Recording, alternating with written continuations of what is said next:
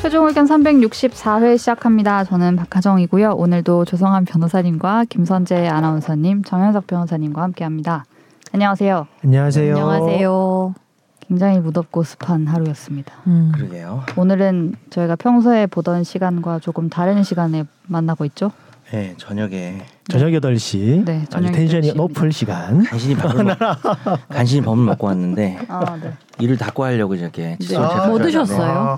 전주 돌솥비빔밥 홈플러스에서 좀 먹었어요. 희한한 아. 냄새가 나. 그래 입에서 나는 건 아니죠. 모르겠는데 몸에서. 어디선가 음식의 모르겠다니요. 정말 희한한, 희한한 모르겠다. 음식의 냄새가 나. 입이 아니라 옷에서 난다 나도 이렇게 밥 얘기를 먹고 아유, 해요. 싶어. 바쁘셔가지고.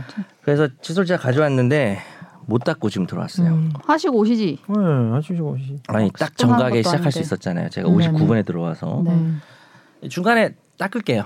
청취자 여러분 중간에 제가 말이 아, 없으면은 그래서, 음, 아, 이 소리가 같이 들릴 겁니다. 네. 예.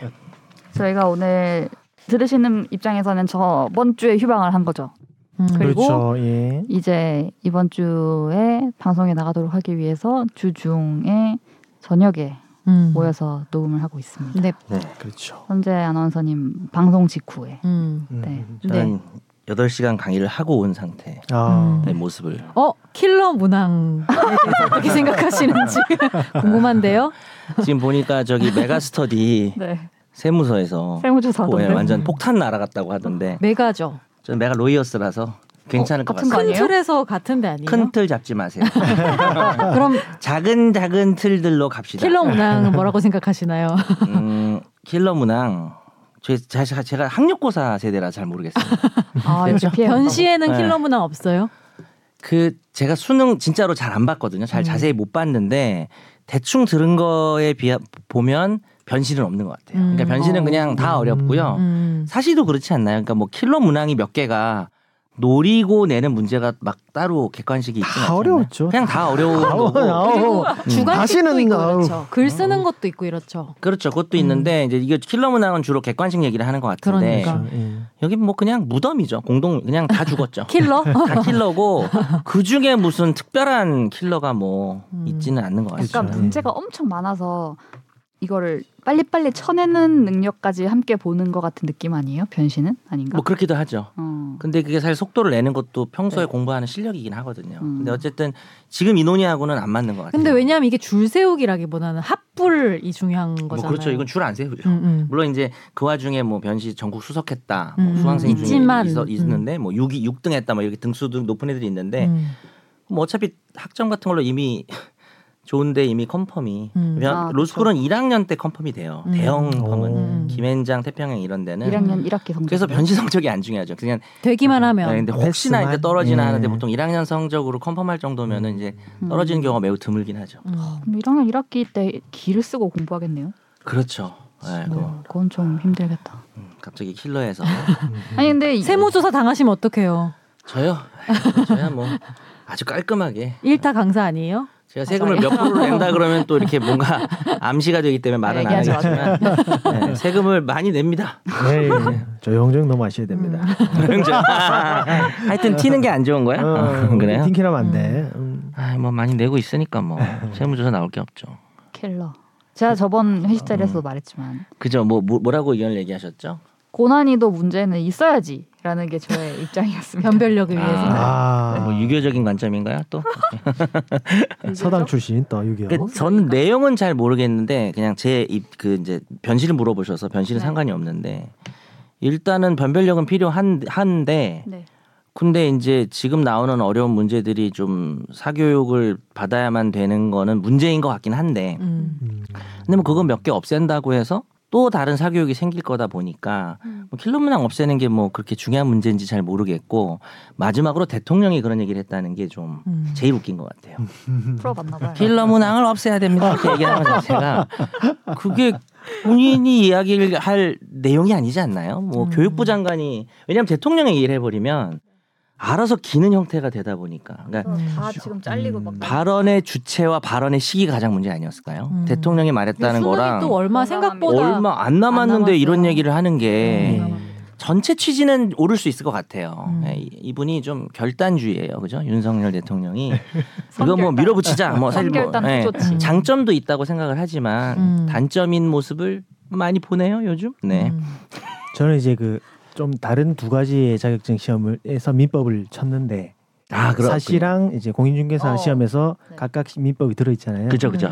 제 사시는 이제 17년 전이긴 하지만 음. 음. 그때도 이제 최상으로 민법이 어려웠다는 생각이 드는데 음. 이번에 공인중개사 시험을 치면서도 뭐 약간 방심도 하기도 했지만 아, 그건 최근에 봤구나. 예, 자- 작년이네. 그지, 그지. 어. 아니, 작년이죠. 작년. 그러니까 시차가 예. 아주 크네요. 예. 그래서 그래도 그 공인중사 그 시험의 민법이 수준이 많이 올라오긴 했는데 대상에 따라서 같은 법이라도 음. 시험 문제 자체가 난이도가 확실히 다른 게 있다. 아. 라는 생각이 들더라고요. 예. 그러니까 한마디로 요약하면 이제 공인중개사를 비하하시는 거죠. 아, 아유, 아이 그렇게 하면 안 되고. 알았어. 그래서 얘기 안 하려다가 또 하나. 아, 상당히 어려우셨습니다. 아, 보통 아니, 실력 본인도 아니- 공인중개사시잖아요. 어, 통신이 아, 아닙니다. 네, 네. 그렇죠. 뭔가 하여튼 꼬투리 잡을 거 없나 아유, 이렇게 아유, 보고 있습니다. 조심히 넘어가야 돼. 아찔하지 아주 그냥. 팀킬하면 예. 안 돼. 어? 아, 알았어. 뭐, 근데 죄송한데 누구 말투예요? 팅키나면 안 돼. 이게 누구 그럼 제 말투? 제 말투. 있는데 안 돼. 음. 하면 안 돼. 아, 옛날에 아, 그러니까. 개그 콘서트 허경환. 있긴 했다. 그 아니 아니 아, 아니, 아니, 아니, 누구지? 영화의 그 그리해서는데 결혼하신 심진아랑 결혼한 사람. 그리해서는데 김원효 씨. 드라마 아 영화 바람 바람 이거는 바람. 아. 이렇게 해서는 안 돼. 네. 뭐 이게 있었죠. 어디서 맞고 대련해서 안돼 부산 마흔, 스물, 마흔, 다섯 살이다. 이 명대사들도 있고 오늘 그냥 토크가 거- 너무 지금 튀네요. 음. 겉도네. 근데 아무도 수험생에 가까운 사람이 없다는 게. 아 우리 네. 그러면 박아란 PD를 어, 어, 특별히 모셔서 어떻게 생각하십니까? 의견을 한 마디만 들어보고 가장 갈까요? 몇 학년도 수능을 치르셨는지. 한 줄 요약해 주세요. 저는 일단 2학년도 수능을 봤던 예. 사람인데요. 음. 2일 2021년도 어, 네네. 어 내가 11을 봤거든. 재작년에 내가 11 학번이거든. 재작년에 봤. 20년 12월에 본 예. 거지. 코로나 때 보셨네. 어. 아. 그게 이제 20일 수능이죠. 20일 음. 수능. 코로나 수능. 진짜네. 코로나. 근데 어 근데 솔직히 저도 킬러 문항 있어야 된다고 다들 다들 왜 이렇게 누구를 죽이려고 하십니까? 이유를 짧게. 공부 잘했나 보다. 아. 상위권인 거야. 어, 잘한다 잘한다 아니면은 이게 변별력이 너무 없어지죠. 물 수능이 될 수 있다. 어, 네. 아 뭐 그런 건가요? 음. 항상 수능 불수능이다 음.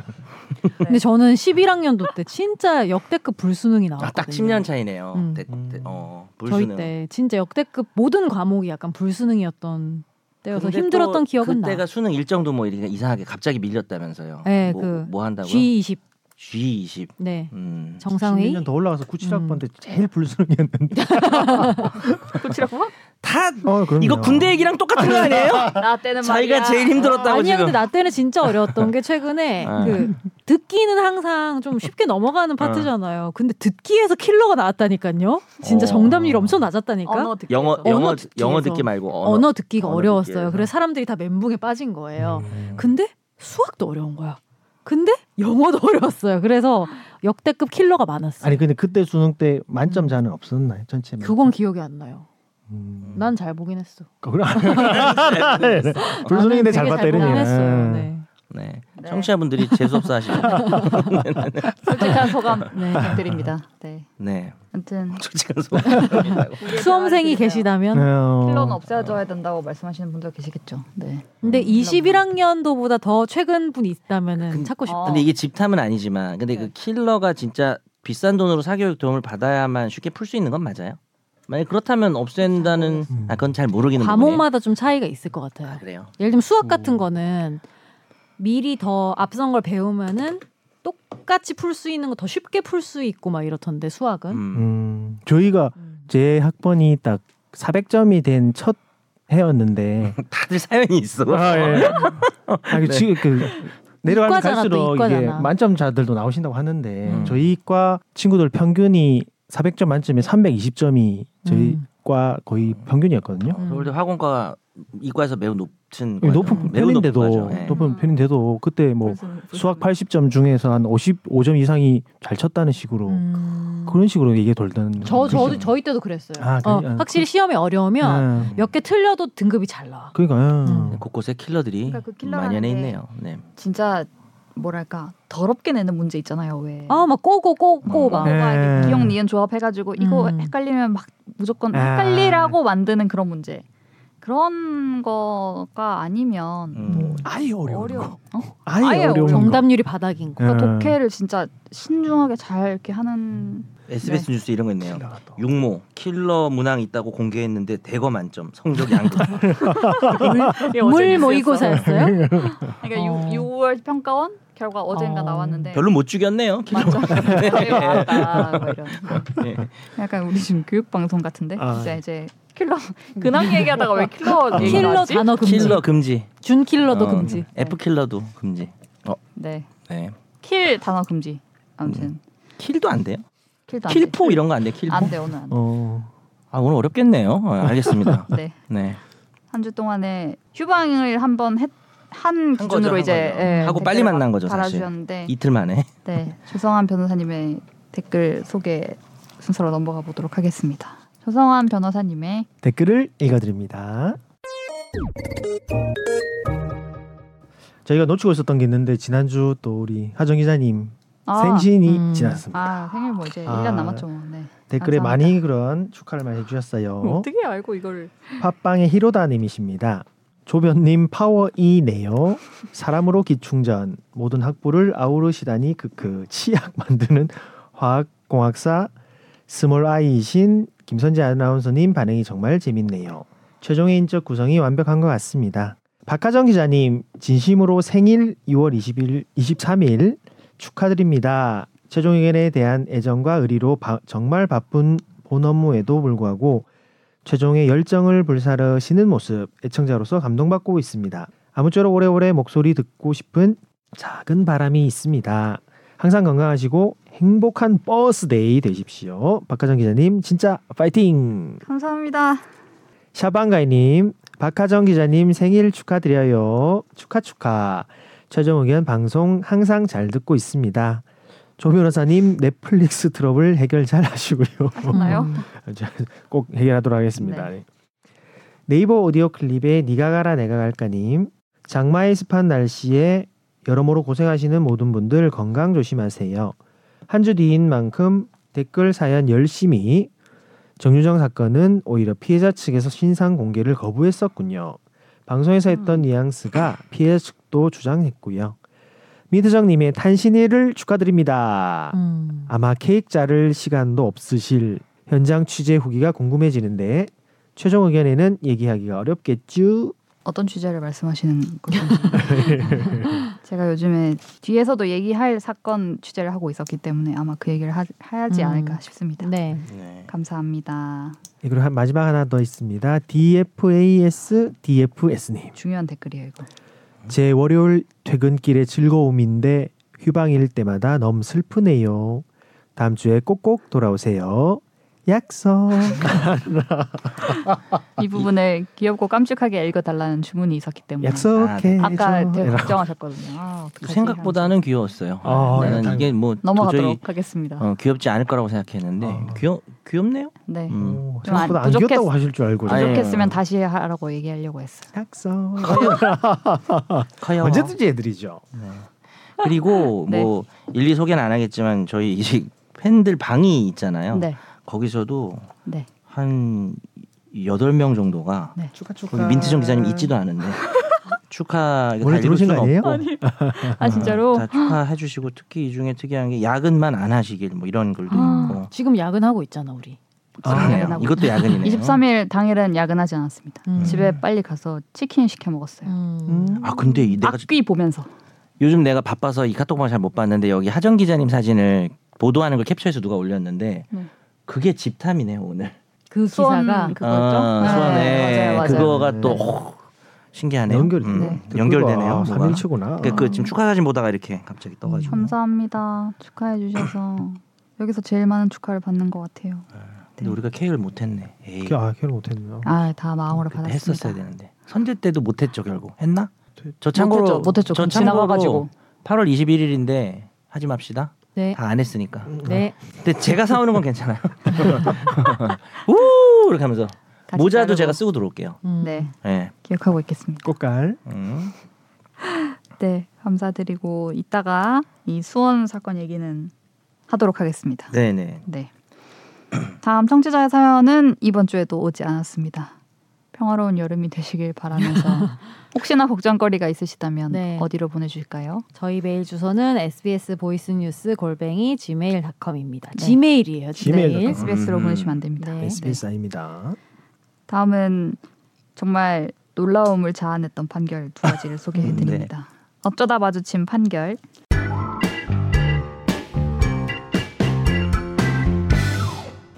초등학교 교사 A 씨는 광주의 한 초등학교에서 휴대전화를 넣어두라고 학생에게 훈육을 하던 중 학생이 책상을 내리치는 등의 짜증을 내자 학생에게 욕설을 해 정서적 학대를 한 혐의로 재판에 넘겨졌습니다. 교사 A 씨는 피해자의 행동에 화가 난 나머지 혼잣말을 한 것일 뿐 모욕할 의사로 한 말이 아니라고 주장했는데요. 최근 광주지법은 아동복지법 위반 아동학대 혐의로 기소된 A 씨에 대해서 선고를 유예했습니다. 음. 선고를 음. 유예한 것은 유죄긴 유죄다라는 것이겠죠? 그렇죠. 그럼요.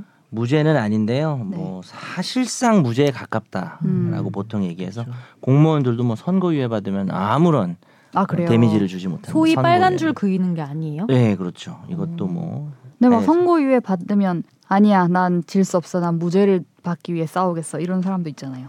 그런 사람은 잘 없지 않나요? 아, 잘 아, 없나요? 항소 가능성은 항소를 할 수 어, 있는 건데 음. 많이 뭐 거의 아니요. 안 나죠. 선고유예하면은 파티해야죠. 파티 음. 어, 파티. 어, 파티 파티 해야죠. 그런 사실. 느낌이구나. 네. 근데 이제 무죄를 기대했다가 선고유예가 나오는 경우도 많이 있기는 한 것 음. 같습니다. 음. 네. 제자가 책상을 내리치는 등 짜증을 내자 욕설을 했습니다. 이분은 음. 교실에서? 제가 이걸 좀 찾아봤어요. 네. 여러 가지 찾아봤더니 욕설을 알아냈습니다. 박수 과연. 너무 궁금하잖아요. 싸가지 없는 그게 핵심이죠. 네. 땡. 이 사건의 그러니까 뭐죠? 사실 애가 초등학생한테 담임이 욕설을 하는 건 이건 좀 그렇죠. 음. 뭐라 네. 했는 그래서 이거는 아동에 교실에서 대한 애들 다 보는데 그렇죠. 있잖아요. 그러니까 이거는 당연히 아동에 대한 정서적 학대 행위인데 사실관계가 이렇게 되더라고요. 그 핸드폰을 빨리 가방에 넣어 그랬는데 어, 학생이 계속 안 따르니까 핸드폰을 뺏었대요. 음. 그랬더니 학생이 책상을 치면서 짜증을 냈대요. 음. 뭐 이렇게만 나와 있어서 얘가 뭐 얘- 꽁시랑 꽁시랑 했겠죠. 어, 애가 욕을 하진 않았겠죠. 뭐 예를 들어서 아, 뭐 약간 아이씨 뭐 한 이 정도 했다든지 아니면은 음. 뭐막와뭐 이런 거 있잖아 애들 음. 네, 아이씨, 알았다. 네. 이상한. 응. 그랬을 때 다른 학생들이 다 보고 있는데 이런 싸가지 없는 새끼가 없네 이렇게 말을 했대요. 근데 아, 그- 아. 이 말을 제가 없네는 뭐야? 입수를 했거든요. 뒤가 애매하네. 그러니까 뒷부분에서 약간 없네. 저른 게 아니 이런 표현 쓰면 아니 그러니까 이분이 욕을 안 해봐서 이런 싸가지 없는 새끼를 봤나 어. 이랬으면 모르겠는데 나가지 없는 새끼야 이랬으면 네. 이게 일단 이해가 안 돼요. 이런 싸가지 없는 새끼가 없네. 없네. 없네. 세상에 이런 싸가지 없는 새끼가 없네 이거 아니야? 아니 또 없네 뭐 이런 거 하고 싶었던 거 아니에요? 또 없네. 강조하기 위해서? 전달이 안 돼서 선고유예 아닐까요? 무슨 뜻이죠? 아 없네는 거는 몰랐네. 이건 내가 이 욕은 못 살리겠어요. 네. 이런 싸가지 없는 아니지, 새끼가 없네. 걔한- 말투를 모르겠어. 말투를. 제가 볼 혼내지. 때는 그 아이한테 직접 야 이 누구 누구야 이렇게 안 하고 뭐 그렇게 했겠죠. 혼잣말이야, 그래서 따고 어, 이렇게 되어 없네 있긴 이 하거든요. 이 어미가 약간 혼잣말 투여서 그런 게 아니 아닌가? 근데 예를 싸가지 들어서 없는 새끼 없네. 근데 예를 들어서 싸가지 있다는 얘기인가? 그 아니 저 요즘 궁금한 세상에 게 없네 이런 저 궁금한 게 싸가지 없는 새끼가 욕인가요? 애- 일단 네, 일단 만약에 여러 사람이 있는 데서 야 이 싸가지 없는 새끼야 모욕죄는 됩니다. 어. 그래서 뭐 작은 벌금 정도나 아니면 검찰 단계에서 뭐 기소유예를 그렇죠. 하거나 음. 뭐 그럴 수 있습니다. 근데 음. 이게 뭐 너무 많은 사람들 앞에 특히 뭐 예를 들어서 우리나라 장유유서기 때문에 음. 뭐 나이 많으신 분한테 특히 그런 것도 고려는 하거든요 어느 음. 정도. 뭐 음. 나이 많은 사람도 어린 사람한테 욕하면 당연히 안 되는데 뭐 정황들을 따져서 뭐 새끼라는 말이 사실 뭐 욕이 될 수가 있습니다. 음. 충분히. 이렇게 나지막하게 싸가지 없는 새끼 이렇게 하면요. 그걸 어떻게 한다고 안 다시 들리게. 해봐요. 싸가지 숨겨져. 없는 새끼. 아, 언제 그러니까 그 이분도 비슷할 것 같아요. 혼잣말이라고 돼 있는데 음. 그건 어느 정도인지 들렸을지는 모르겠는데. 예, 결국은 이게 혼잣말 수준이어서 그래서 무죄는 아니라는 거죠. 음. 무죄는 아니고 이것도 이제 모욕죄는 아니에요. 모욕죄가 아니라 이 아동복지법 아동학대죠. 위반입니다. 음. 예, 아동 학대인데 애가 들었잖아요. 그래서 학대를 한 건 맞는데 어 이게 유발되는 과정에서 학생이 좀 음, 네. 싸가지 없게 한 음. 게 있잖아요. 아 이렇게 말하면 안 되나? 그래서 미궁에 빠졌어요. 잠깐만요.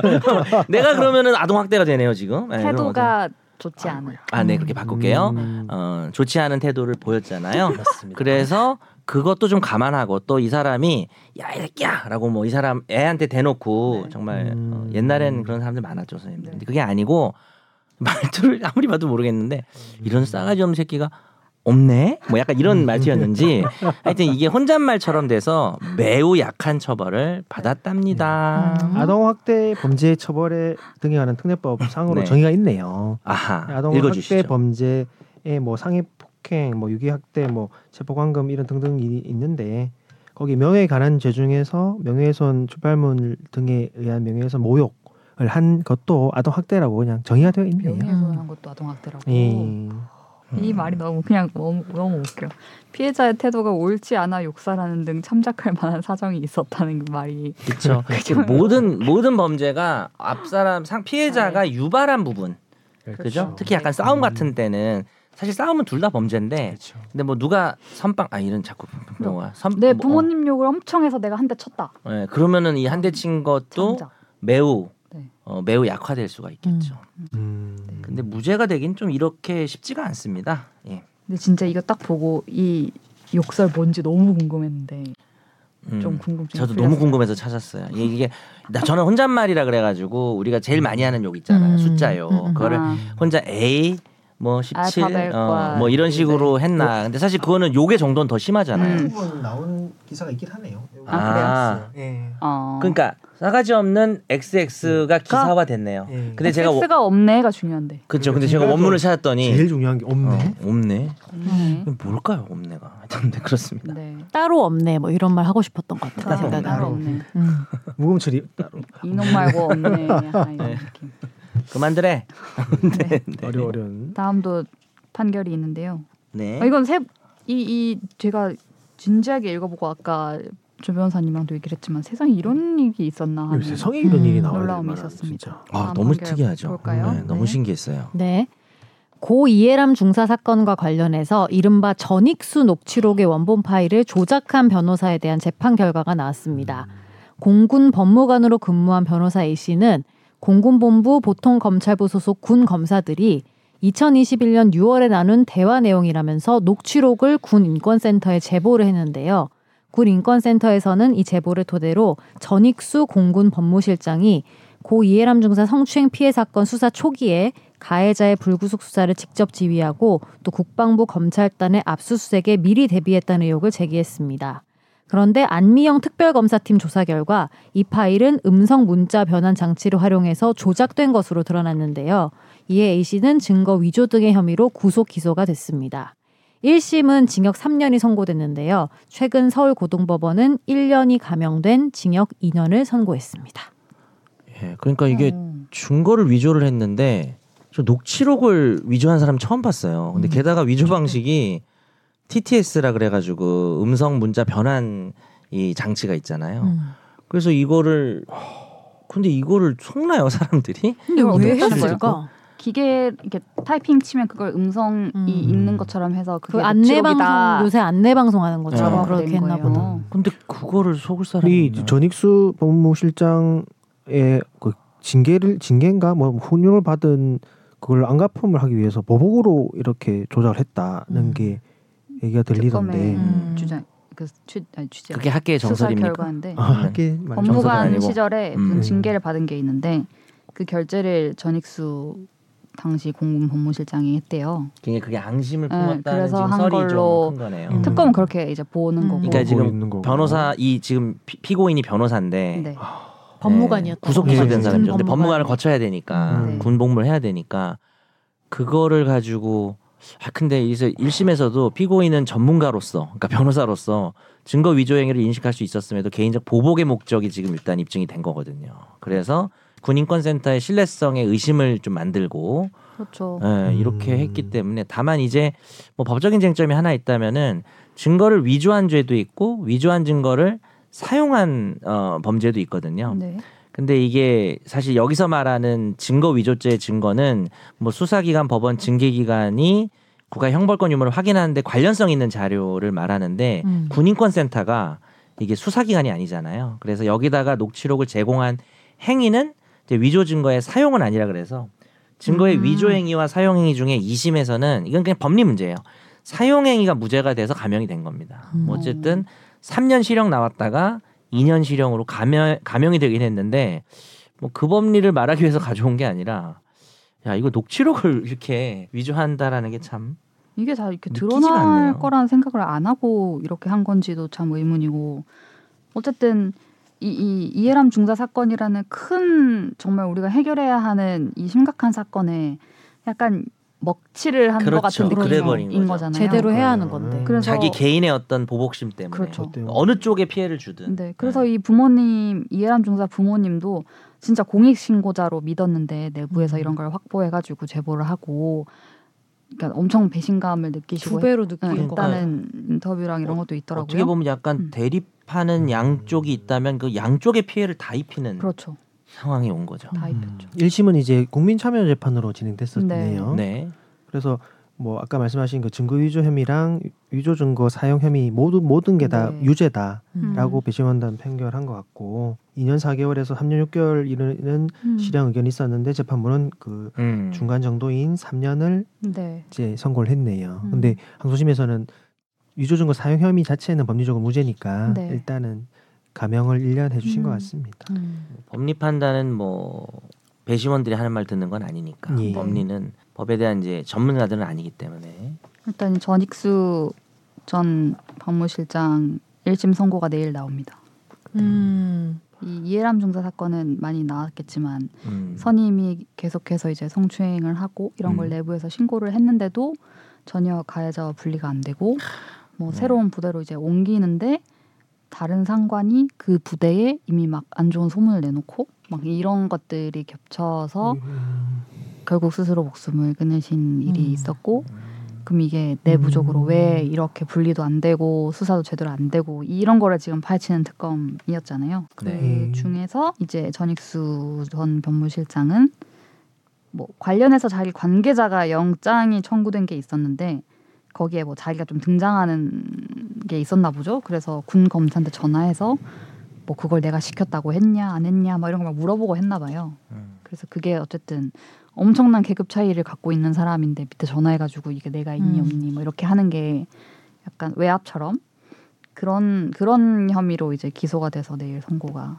음. 나올 음. 예정입니다. 네. 그래서 법원의 재판의 양형 이외에도 이 녹취록 위조라는 수법이 악질적이고 음. 이중사 사건을 이용해서 유족에게 2차 가해를 했다는 말도 그렇죠. 그렇죠. 있어요. 네. 예, 그게 가장 그러니까 이제 네. 맞습니다. 어, 사실은 이 군 당국에서 이런 것들을 숨겼다는 이런 걸 폭로하는 모습이었지만 그게 이렇게 터무니없는 말도 안 조작 되는- 행위였기 때문에 오히려 피해자 유족 측에도 네. 이차 가해를 했다는 평가를 받고 있네요. 이것과 별개로 음. 잘 해결됐으면 좋겠다. 네. 네. 내일 선고되는 그 전익수 판결은 다음 네. 주 네, 화판으로 소개를- 되는 거예요? 연결이 되나요? 그렇게 될래나요? 네. 제가 이 관련 군 군 관련 이제 돌아가시 군에서 아들을 잃은 이제 어머니 취재를 한 적이 있어가지고 이제 음.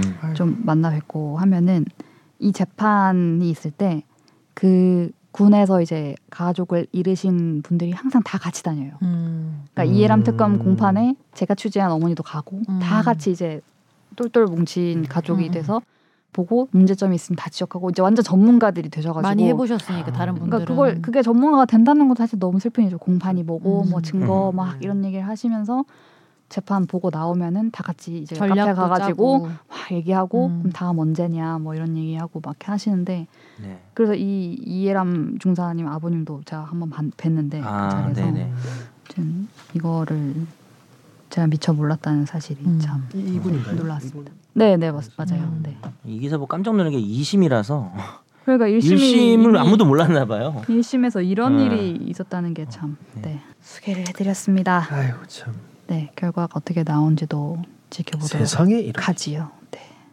세상에 이런 일이를 더 해야 될 것 같은데 집중 탐구해서 아, 오늘은 너무 잘 놀라운 일들. 연결이 잘 되네요. 네, 세상에 이런 일이 시작하겠습니다. 집중 탐구.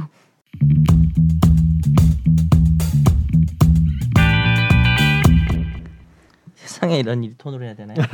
세상에 이런 마을을 찾아가 봤다. 마무리는 항상 간장 같은 거 드시지 마시고 오래오래 사세요. 네. 세요. 네. 아, 너무 잘했습니다. 네. 지난 21일에 아, 갑자기 이거라고 이렇게 슬픈 얘기를 한다고요? 네. 자, 호흡 전환을 좀 해주세요. 하이. 큐. 네. 지난 21일에 제가 아마 뉴스한 게 이거였을 거예요. 음. 그죠? 예. 수원시 장안구의 한 아파트에서 30대 여성이 긴급 체포됐습니다. 이 여성의 집 냉장고 냉동실에서 영아 시신 두 구가 발견이 됐는데요. 확인을 해보니 2018년에 태어난 딸, 2019년에 태어난 아들 이렇게 연년생 아이였습니다. 여성이 친모였고요. 어, 경찰에서 경제적 어려움으로 인해서 아이를 키울 자신이 없어서 두 아이 모두를 직접 출산 이후에 살해했다. 그리고 여기 넣어놨다. 이렇게 진술을 했습니다. 이 아이들을 찾을 수 있었던 이유는 아이들이 출생 신고는 안 된 아이였는데 출산 기록은 있었기 때문인데요. 음흠. 이제 병원에서 엄마가 아이를 낳고 태어나면 직후에 맞은 비형 간염 예방 주사 음. 그 기록이 질병관리청에 의무적으로. 네, 질병관리청에 남아 있었던 거죠. 근데 이게 행안부의 출생신고 데이터랑 비교를 해보니 감사원이 왜 이건 있는데 이건 없냐? 음. 음. 뭐 사망 신고라도 돼야 되는데 뭐 그것도 없고. 그렇죠. 출산 기록만 있고. 네. 그래서 이런 아이들을 찾아봐라라고 이제 지자체 각 지자체에 음. 샘플로 23명을 내려 보냈습니다. 아, 감사원에서. 네. 예. 그러니까 이 사건이 계기가 된 거. 아니 이렇게 찾다가 이 애들이 나온 음. 아 거예요. 그렇게 된 거예요? 네. 어, 네네. 그래서 23명을 내려보내서 각 지자체에서 이제 그래서 찾은 거죠. 이 엄마들한테 연락을 해보고 근데 이 엄마가 막 조사를 거부하고 시에서 나오니까 그래서 시가 경찰에 수사를 의뢰한 거예요. 음. 찾아보라고. 그래서 처음에 경찰이 물어봤을 때 아 애 버렸다고 했대요. 어. 근데 뭔가 경찰이 석연치 않아서 이제 압수수색 영장을 발부 받아가지고 집을 뒤져보니 이렇게 나와서 인정한 거죠. 근데 이미 그 위로도 아. 네. 자식 둘이 있고 남편도 있었죠. 자식 셋이 있고 셋이 예. 있고 네. 남편도 있는데 그러니까 살아서 살고 있는 자식 셋이 네, 있고, 잘 키우고 있는 셋이 그 밑에 있고 둘은 그럼 둘을 이제 이렇게 넷째 다섯째였던 음, 거네요. 그러게. 그렇죠. 예. 네. 근데 냉동실에 이제 두 개의 시신이 정말 충격적인. 네. 뭐 근데 남편은 몰랐다고 하고요. 말이 되나? 두 번의 만삭에서 출산을 했을 텐데. 낙태를 했다고 말을 했다고 합니다. 근데 아내가. 그래도 기본적으로 배가 이렇게 그러니까 나오잖아요. 어, 기간이 긴데. 두 번 다. 근데 저는 석연치 않다고 생각하나. 석연치 않다. 아직까지 그리고 뚜렷하게 여튼 나오는 막 게 뭐 없나 봐요. 입덧이나 네. 신체 반응도 있을 텐데. 음. 아무튼 이런 이런 상황이고 지금 남편에 대한 조사는 계속 진행 중이고요. 진짜로 음. 뭔가 알았는지 예를 들면 핸드폰 포렌식을 해서 그 당시에 뭔가 알았던 그게 나오는 대화가 있는지 이런 걸 계속 조사를 보고 하고 있는 있네요. 상황이에요. 근데 어쨌든 친모 입장에서는 남편한테 얘기 난 안 했다 그러고 남편도 자기 몰랐다. 네. 음. 사실 이게 좀 석연치 않긴 한데 둘 다 그렇죠. 주장 일치하고 있긴 있는 음. 상황이에요. 네네네 그런 상황이고 자 이 어머니는 구속된 상태고요. 이런 아이들이 2,236명이라고 합니다. 지금 음. 아 이런 아이들 정확해. 그러니까 감사원이 출생 미신고 음. 아동. 네 2015년부터 2022년까지 한번 비교를 해봤는데 감사원이 네. 지금 2,236명이 임시 신생아 번호, 그러니까 태어나서 그냥 임시로 부여한 번호 이게 주, 병원에서 주민번호로 바뀌어야 태어나서. 되는데 네. 근데 출생 신고가 안 돼서 네, 네. 어디 갔냐? 네 어디 갔냐 7, 8년 사이에 2,236명. 그러니까 사망 네. 아, 신고도 안 된 애들. 안 된 애들. 그죠? 음. 그래 이 중에서 이제 뭐 한 집에 두 명 있고 이런 사람들을 지금 샘플로 내려보낸 거예요. 뭔가 더 이상하다 이런 예를 들어서. 아, 계속적으로 신, 네. 신고가 안 되는. 계속 어. 그래서 이거를 이제 복지부가 전수 조사를 한다고 하고요. 근데 그 전에 샘플 조사를 했죠. 네, 샘플 조사에서 23명이니까요. 지금 이렇게 나온 겁니다. 1% 조사한 거죠. 근데 그 중에 조사 결과가 어떻게 됐죠? 지금 이게 아까 말씀드린 것처럼 지자체로 감사원이 내려보냈다고 했잖아요. 그럼 네. 지자체에서 나름 확인을 해봐요, 자기들이. 음. 근데 연락을 했을 때 이런 경우가 있어요. 예를 들면 뭐 아니면 법적인 문제가 뭔가 해결이 안 돼가지고 내가 지금 출생 신고를 하면 조금 얘가 어디에 올라가냐 이런 문제 때문에 안 했다. 음. 애는 잘 키우고 있고 그런 건 진짜 다행이네요. 그런 그런 애들은 파악이 돼서 이제 그냥 클리어를 하는 거고 하세요. 그냥 이제 그것도 근데 아동학대 방임 6위로 입건을 하더라고요. 어, 오늘 오늘 음. 뉴스 보니까 12살까지 집에서 컸다고. 네, 왜 학교 안 가고. 그러니까 그나마 그중 다- 다행이긴 한데 음. 그 중에는 음. 뭐 죽고 이런 거보다는 그쵸. 근데 어쨌든 출생 신고를 안 하면 왜 그러냐면은 이 복지 시스템 안에 못 들어오니까 그렇죠. 얘가 그리고 여러 가지 보호를 못 그렇죠. 받는 그러니까 거죠. 학교도 음. 안 보내는 거예요. 그러니까 학교도 물론이고 12살 때까지. 건강 그렇죠. 문제도 뭐 접종이나 이런 것도 아예 못 하는 거니까. 음. 우리가 옛날에 그 아동 학대죠. 집단 비슷하게 해서 네네. 제주도에서 이제 성인까지 음, 맞아요. 출생 신고 안 됐던 자매도 음. 있었잖아요. 맞아요. 네, 네, 맞아요. 어머니가 혼인 신고를 하러 갔는데 따님들이 엄마 우리 출생 신고도 해야 되지 않아? 웃으면 안 돼. 아유 안 네. 되는데. 음. 그냥 사망 신고할 때 같이 하자. 이렇게 네. 그러면 안 되는 건데 진짜. 엄마 먼저 해야 돼 아. 이렇게. 엄마 먼저 엄마 먼저 해야 되나 뭐해. 아니 혼인 신고 너 이거 개그로 만들어 왔어 지금 네. 반성해. 지금 나도 좀 주제였다는 말씀을 무참을 못했어. 드리면서. 그렇죠. 엄마 그 얘기입니다. 엄마 먼저 해. 네. 가 너무 한 가지 웃기네. 아, 궁금한 부분이 있는데 네. 2018년도 19년도 생이라고 예. 하잖아요. 네. 근데 지금 발견됐다는 게 그 네. 아이들이 냉장고. 언제부터 사망이 된 출산 다음 날 음. 해서 이라고 어머니가 진술을 했다고 네, 냉, 근데 뭐 그거는- 냉장고에 계속 밝혀진 건 아니. 음. 밝혀진 거 아니죠. 뭐 부검하고 이렇게 하고 음. 있는데 그게 뭐 밝혀질지는 의문이지만 출산 음. 후 바, 바로 직후에 음. 가임 그게 다른 날 지금 너 쟁점이기도 쟁점도 한데요. 되고 구속된 혐의가 네, 영아 살해죄예요. 네, 네, 근데 이게 영아 살해죄 규정이 어떻게 돼 있나요, 변호사님? 네. 제가 변호사죠. 자, 지금 그 이게 이렇게 보시면 돼요. 네. 그 살인죄라고 하는 것을 기- 중심으로 네. 가중되는 거는 뭐가 있죠? 존속살해죄가 있죠. 문속살이 평등권 침해라는 논란도 있습니다. 아니 뭐 맞아. 아비를 죽이든 어, 자식을 죽이든 똑같은 거 아니야. 왜 존속이라고 해서 무조건 가중하느냐. 음. 자 그렇다면 영아 살인죄는 가중 사유일까요? 감경 사유일까요? 저는 감경이라고 봅니다. 왠지 아세요? 왜요? 왜죠? 그렇기 때문에 문제를 냈을 거야. 아, 나는 출제자의 의도를 어, 잘 파악하고 잘 보는 잘 필러 본다. 문항을 마치겠어. 대단하네. 대단하네. 한 가지 아쉬운 건 대본을 그냥 안 읽고 온 거네요. 안 읽었어. 안 읽고 왔으니까 지금 맞추는 게 가능한 거잖아요. 읽었으면 그냥 아는 건데. 네. 나 출제자의 의도 아. 정확하게 파악했어. 그렇습니다. 이 영화 살해죄는 어우 그렇게 어린 것을 죽인다고라고 생각할 수 있지만 그럼 이렇게 물어보면 어떨까요?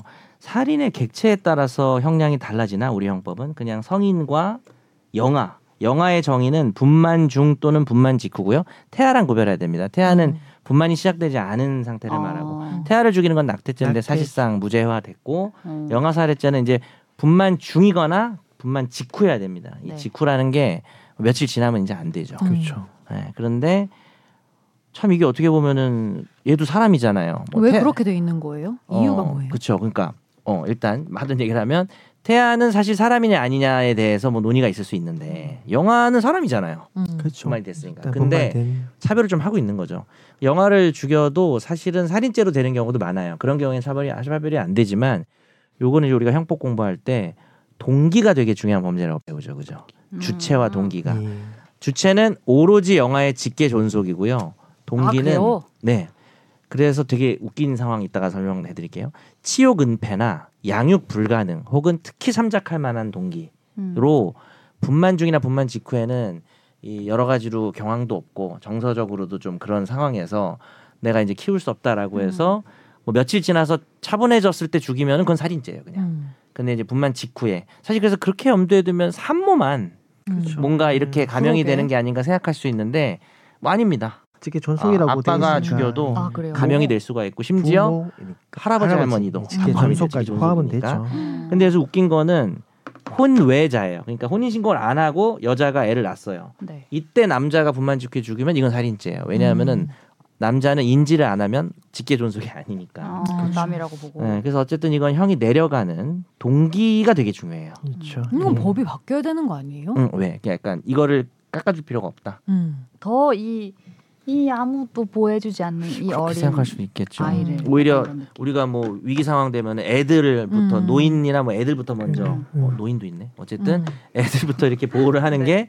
앞길이 창창하고 뭐 하니까 그렇죠. 미래의 아니 꿈나무. 네, 그리고 말씀하신 것처럼 약한 존재잖아요. 음. 정말 나한테 오로지 의존하고 있는 그러네요. 상태인데 그 음. 나 죽인다는 게 아니면 어쩔 오히려 수 음. 왜 감경을 해주는지. 네, 진짜 진짜 이게 그렇죠. 특히 참작할 만한 동기라는 정도로 표현하시고 있는 음. 동기를 정말 엄격하게 보고 음. 정말 예외적인 사회만 해, 당되는 그런 건이라서 근데 이게 예전에 막 우리나라 예. 폭행 당했는데 아기를 낳았는데 다른 막 나라에도 그런 있는 그렇죠. 거예요. 그, 그, 있는 걸로 그, 알고 고민하다 있어요. 나왔는데 뭐 그 취업 은폐 그 감정 그거 약간 네, 예. 성폭행에 따른 임신 이런 거가 그렇죠. 취업 대표적이죠. 은폐니까. 음. 그다음에 아니면 이제 도저히 뭐 내가 나도 지금 먹을 게 없어서 그렇게 아. 너무 힘든 사람들 있잖아요. 네, 네, 네. 그래서 근데 뭐 임신을 계획하지 않고 될 수도 있는 거니까 뭐 성폭행이 아니어도. 근데 그렇죠. 예, 여기서도 양육할 못 수 키운다 그렇게 주장하고 있잖아요. 네네. 그러니까 키울 형편이 안 된다 그렇게 네. 주장한 거 아니에요? 그래서 여기서 이제 하고 지금 이 있어요. 사람이 영화 살인지 음. 살인죄인지를 따져봐야 되는 거죠. 네. 그렇죠. 일단 핵심 쟁점은 음. 분만 그러니까 직계존속인 건 분명하니까 네. 그렇죠. 분만 직후에 정말 한 건지 그 다음에 이 사람이 동기가 진실한지 이걸 보겠죠. 음. 음. 바꿀지를 검토하고 예. 있다고 합니다. 살인죄로 사- 가야 음. 되나 이런 음. 생각을. 살인은 이제 사형 무기 5년 이상이고 네. 영아 살해는 10년 이하로 음. 확 떨어지죠. 완전 차이가 나죠. 예, 아예 그리고 한도 없는 그런 거죠. 약간 살인죄로 가려고 하는 이유가 뭐가 있냐면 두 번째거든요. 음. 두 번째 그러니까 두 명을 둘이서. 놓잖아요. 둘이서 그쵸. 명의 아이를. 1년이나 텀을 두고. 예, 음. 그러면은 그거는 뭐 한 번 정도라면 혹시 동기가 네, 네. 이럴 수 있지만은 음. 두 번 다 그런다는 거는 좀 동기의 의심이나 음. 분만 직후에 대해서도 좀 의심을 해보게 되겠죠. 음. 그리고 다음 날 아, 진짜 이거는 출산 다음 진짜. 날이라는 것도 저는 시기도 텀이 사실- 좀 있는 음. 거라고 생각해요. 왜 저희도 써놨지만 막 그런 거 있잖아요. 뭐 출산 다음 날은 분만 직후라고 보기 보기 어려울 어렵죠. 거예요. 예. 살인죄로 갈 가능성이 화장실에서- 큽니다. 어, 화장실에서 막 이렇게 낳고 막 이렇게 막 이렇게 막 한 그런 것 뉴스에 그건 나오잖아요. 한 너댓 시간은 넘으면 안 되지 않을까요? 저도 음. 어떤 기준이 있는 건 아닌데. 네. 예. 이런 이슈가 있고요. 이 건에 대해서는 그리고 경기도 화성에서도 이런 수사 의뢰가 화성 시로부터 들어와서 경찰이 수사를 하고 있는데요. 이 건은 친모 친부가 출산 이후 8일 됐을 때 네이버 지식인에 글을 올려서 입양을 원하는 사람을 만나서 아이를 넘겼다고 하고 있습니다. 그래서 행방은 모르는 거죠. 네 진짜 넘긴 건 맞는지 그럼 애는 지금 어디가 있는지를 경찰이 찾고 있는 상황입니다. 어떤 목적으로 받아갔는지도 모르는 거죠. 네 모르는 거죠 지금.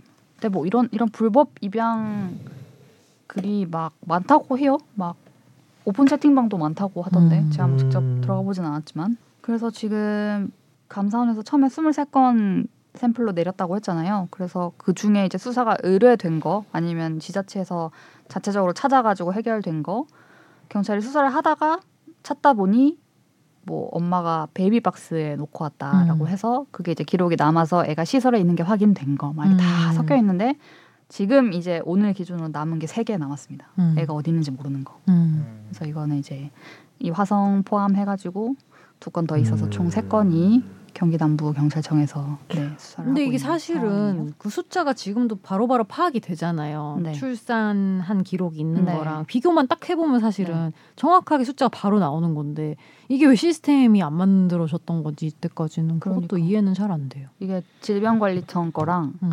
해안부 이거랑 딱 비교만 해보면 이게 안 돼 있었대요 이때까지. 어. 그러니까 이건 이거대로 잘 있고 이건 이거대로 네. 있었던. 근데 거라 그게 사실 하더라고요. 정말 네. 쉬운 건데 왜 안 됐던 그렇죠. 건지. 뭘 아무도 아무도 이렇게 생각을 못했던 음. 거겠죠. 이렇게 비교를 해보자 이런 식으로. 음. 네. 그래서 저희가 지난번에 아까 말씀 주셨던 것처럼 제주도에서 14살 막 이런 거의 다 큰 친구들이 출생 신고가 안 돼 있다는 사건을 계기로 출생 통보제와 보호 출산제 얘기를 했었는데요. 이 수원 사건 알려진 이후로 오늘 출생 통보제가 법사위 소위를 통과했습니다. 이런 사건이 터지니까 막 빠르게 진행되네요. 쭉쭉 그냥 막 되고 있는데 음. 그죠. 오늘 오전에 했네요. 네 민당정 협의회. 네 하고 음. 오후에 통과했는데 그때도 말씀드렸다시피 이제 의료기관 원래 이제 부모님들이 출생신고를 해야 되잖아요 음. 출생신고를 하여야 한다 엄마 엄마 또는 아빠가 이렇게 돼 안 하면 있었는데 과태료 5만 원 매우 싸죠. 네. 음. 근데 이제 의료기관에서 임산부 진료 기록부에 그냥 하듯이 하면은 그런 정보를 이제 입력한 입력받는 건강보험 심사 평가원 평가 심평원이라 하죠 심평원에서 이제 시읍면에 이제 신고를 넣도록 하는 식으로 자동으로 통보를 음. 하도록 이렇게 이게 의료계에서는 반발이 좀 심하죠. 음. 그렇죠 이유가 뭔가요?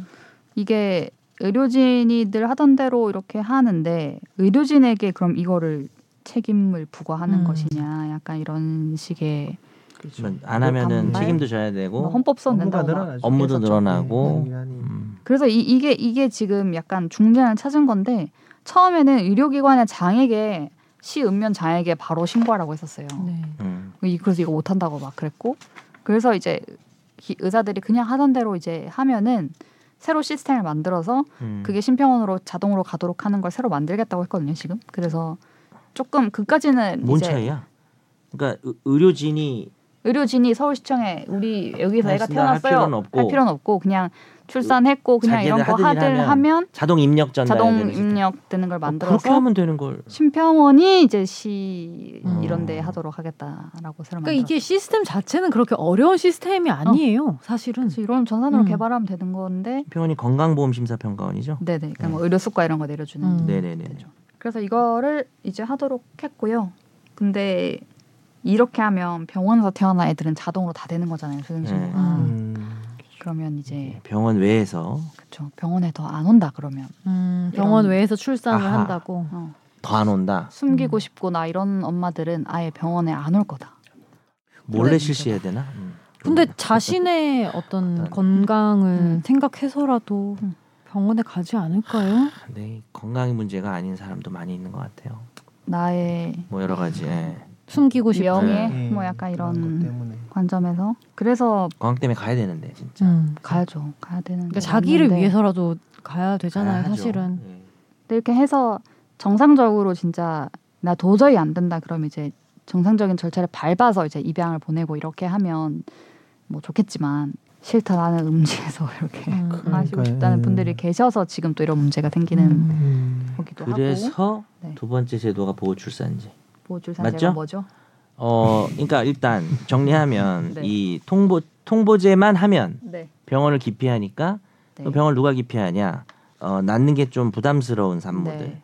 그래서 그들이 편하게 낳을 수 있게 음. 하는 제도죠. 그렇죠. 신원을 감추고 병원에서 의료기관에서 출산할 수 있도록 네. 음. 네. 그걸 보호 출산이라고 하는 것이죠. 맞아요.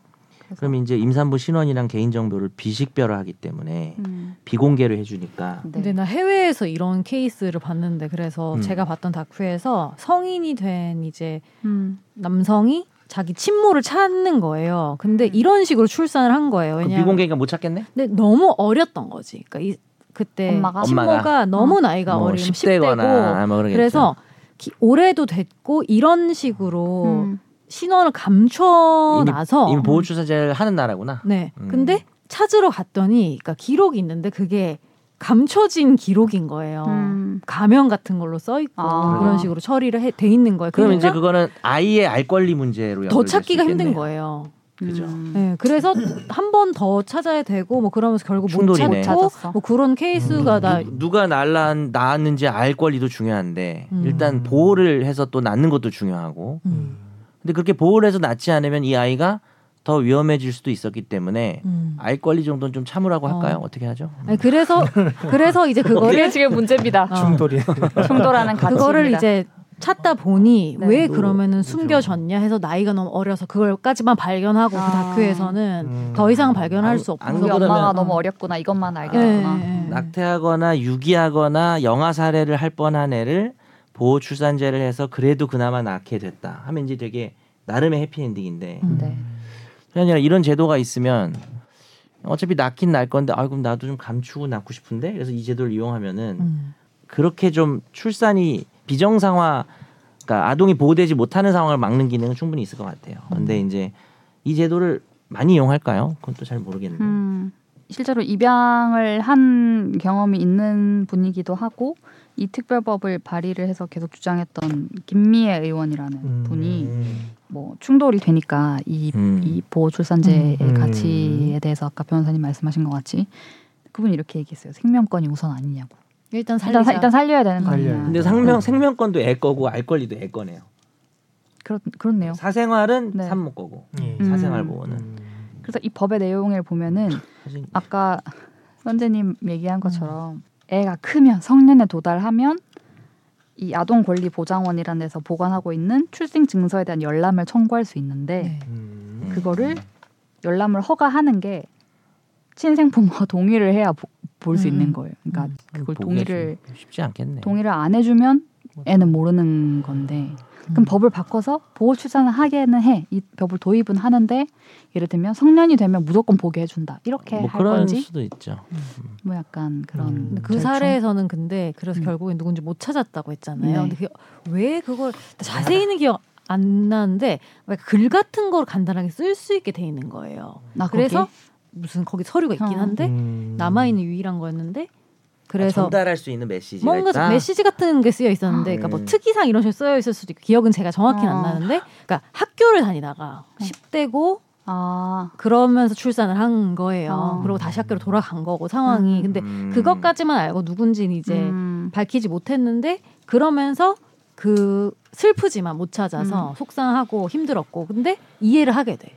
그 음. 그러니까 정도의 메모 남긴 건 가긴 갔어요. 아니 뭐 그 메시지를 전달하고 이게 아니고 그 아, 거기 아이고. 남겨진 그 그런 음. 단서들만 보니 그런 거고 그래서 아 우리 엄마가 10대 때 날 낳았구나 이걸로 그래도 자기가 이해하게 되는 그런, 그런 거라도 알면 좋겠다. 음, 것들이 어떤 그려지더라고요. 상황이어서 너를 키울 수 없었던 상황이었다. 이런 음. 근데 정도의 네, 이해하고 음. 딱 막 다큐가 마무리됐는데 아이씨 다시 생각하면 궁금해 미치겠네 이럴 수 있어요. 아니, 그리고 엄마를 찾고 싶겠죠. 여- 어, 그러니까 아씨 엄마는 왜 자기가 엄마 해소가 것도 안 되지도 알려줘. 않을 뿐더러 계속 음.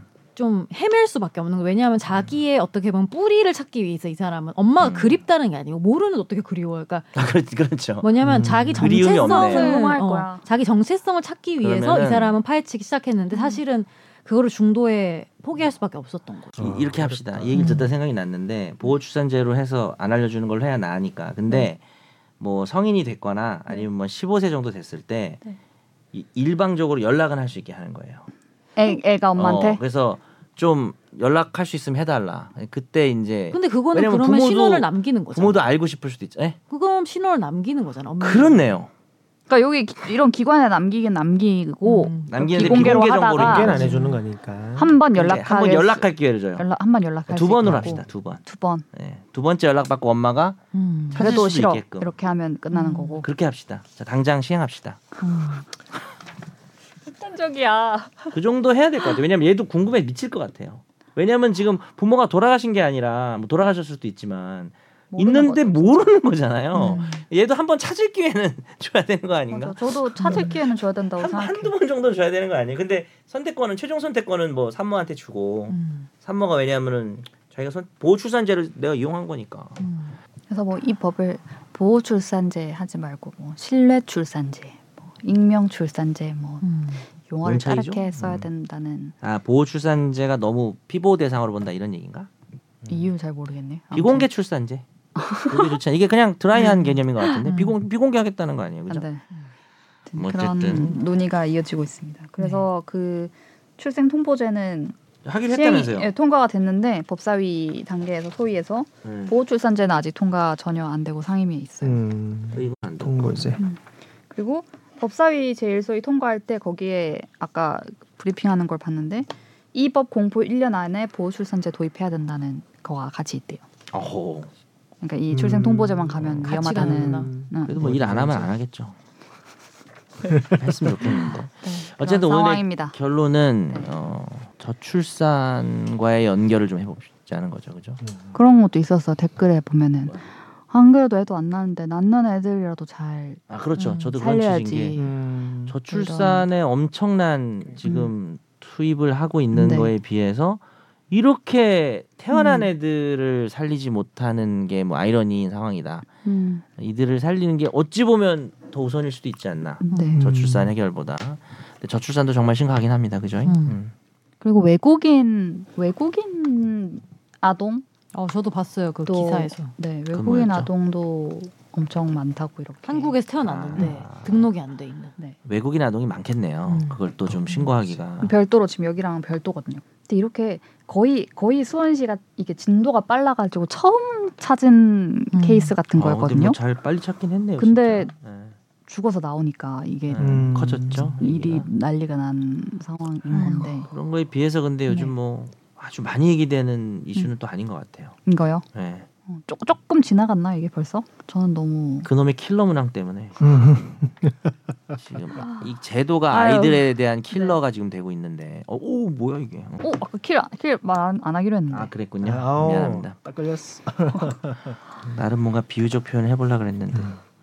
별로네요 참 지적당하고 이게 그 수원 사건 말고 화성 사건 관련해서 네. 네. 이제 뭐 네이버 지식인을 통해서 애를 넘겼다고 하잖아요. 네. 음. 뭐그 애를 넘겼는데 뭐 대가를 받거나 했다고 하면 뭐 네. 아동을 매매한 거라고 해서 그렇죠. 아동복지법에서 어, 예, 아동복지법 위반에 대해서 강력히 뭐 처벌되죠 강력히 처벌될 테지만 음.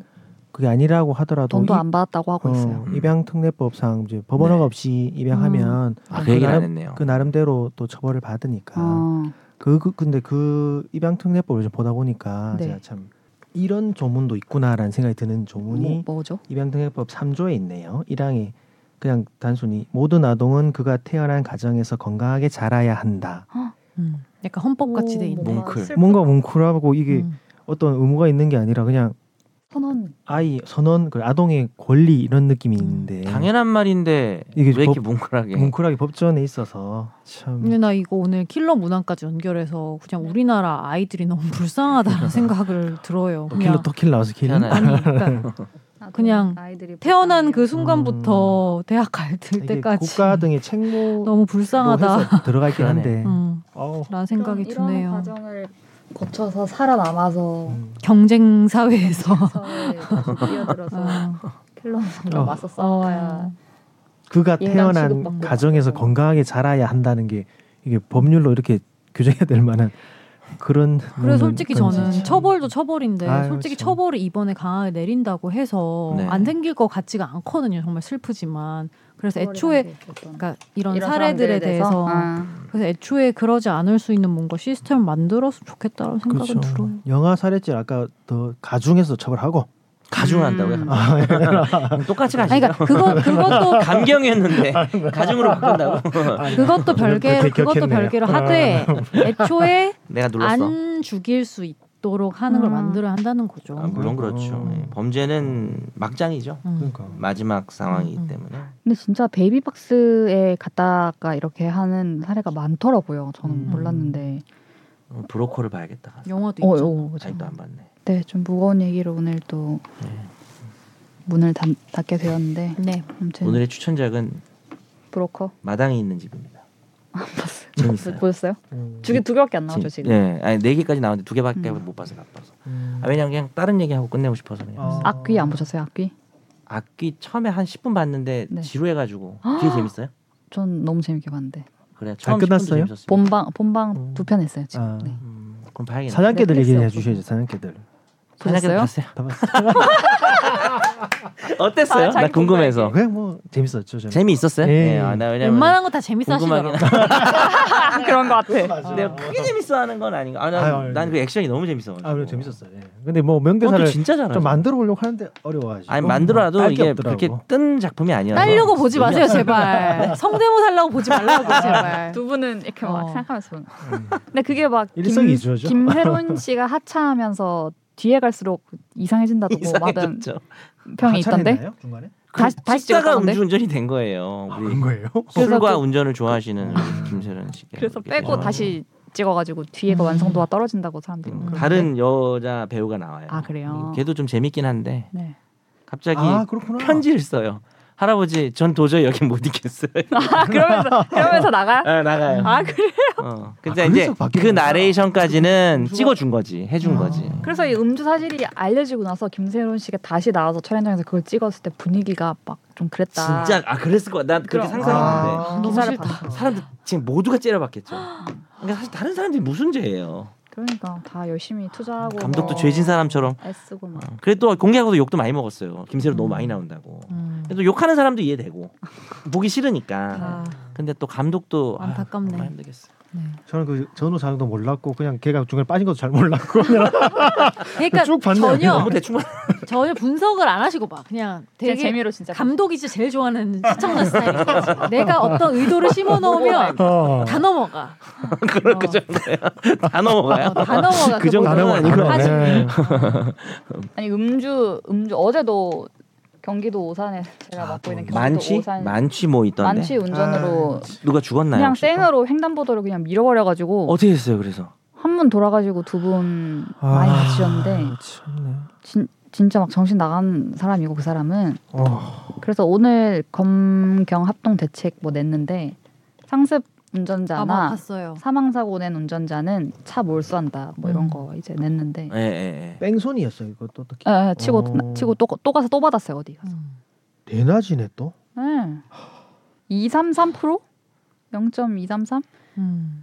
그리고 오늘 뭐 판결 난 것 중에 0.3몇 몇도 있던데 아. 처음 봤어 0.3몇 몇은 0.3이요? 네. 0.03이 아니. 0.333뭐가 나와가지고 청주 아, 어디 판결 나온 그럼 건데 팔 한쪽이 술 아니에요? 그 정도면 0. 아, 미친 거 아닌가 진짜? 나 그거 보고 0.3이요? 미친 미친 자인가? 라는 손가락 몇 생각을 개가 했어. 술로 이루어져 있는 거네. 와. 아이고 70대 여성분이셨네요 네. 음. 오늘 우리가 시작이나 끝이나 되게 이야기가 0.334 음. 이제 좀 확장성이 있네요 오늘. 음. 형이 무겁다고 항소했대 집에 갑시다. 그럽시다. 형량이 두 배가 됐답니다 네. 아, 집에 네. 가서 음주합시다. 예. 네. 네 음주차. 음. 안전 안전 귀가하시고 내일 또 비 많이 온다니까 다들 비 피해 없도록 음. 조심하시기 바랍니다. 네. 청취자 여러분들도 다음 주에 뵙겠습니다. 네, 감사합니다. 감사합니다. 나도 법률 전문가 세상만 사법으로 재밌게 풀어내는 여기는 최종 의견 최종 의견 최종 의견 최종 의견으로 오세요 고품격 법률 팟캐스트 네. 여기는 최종 의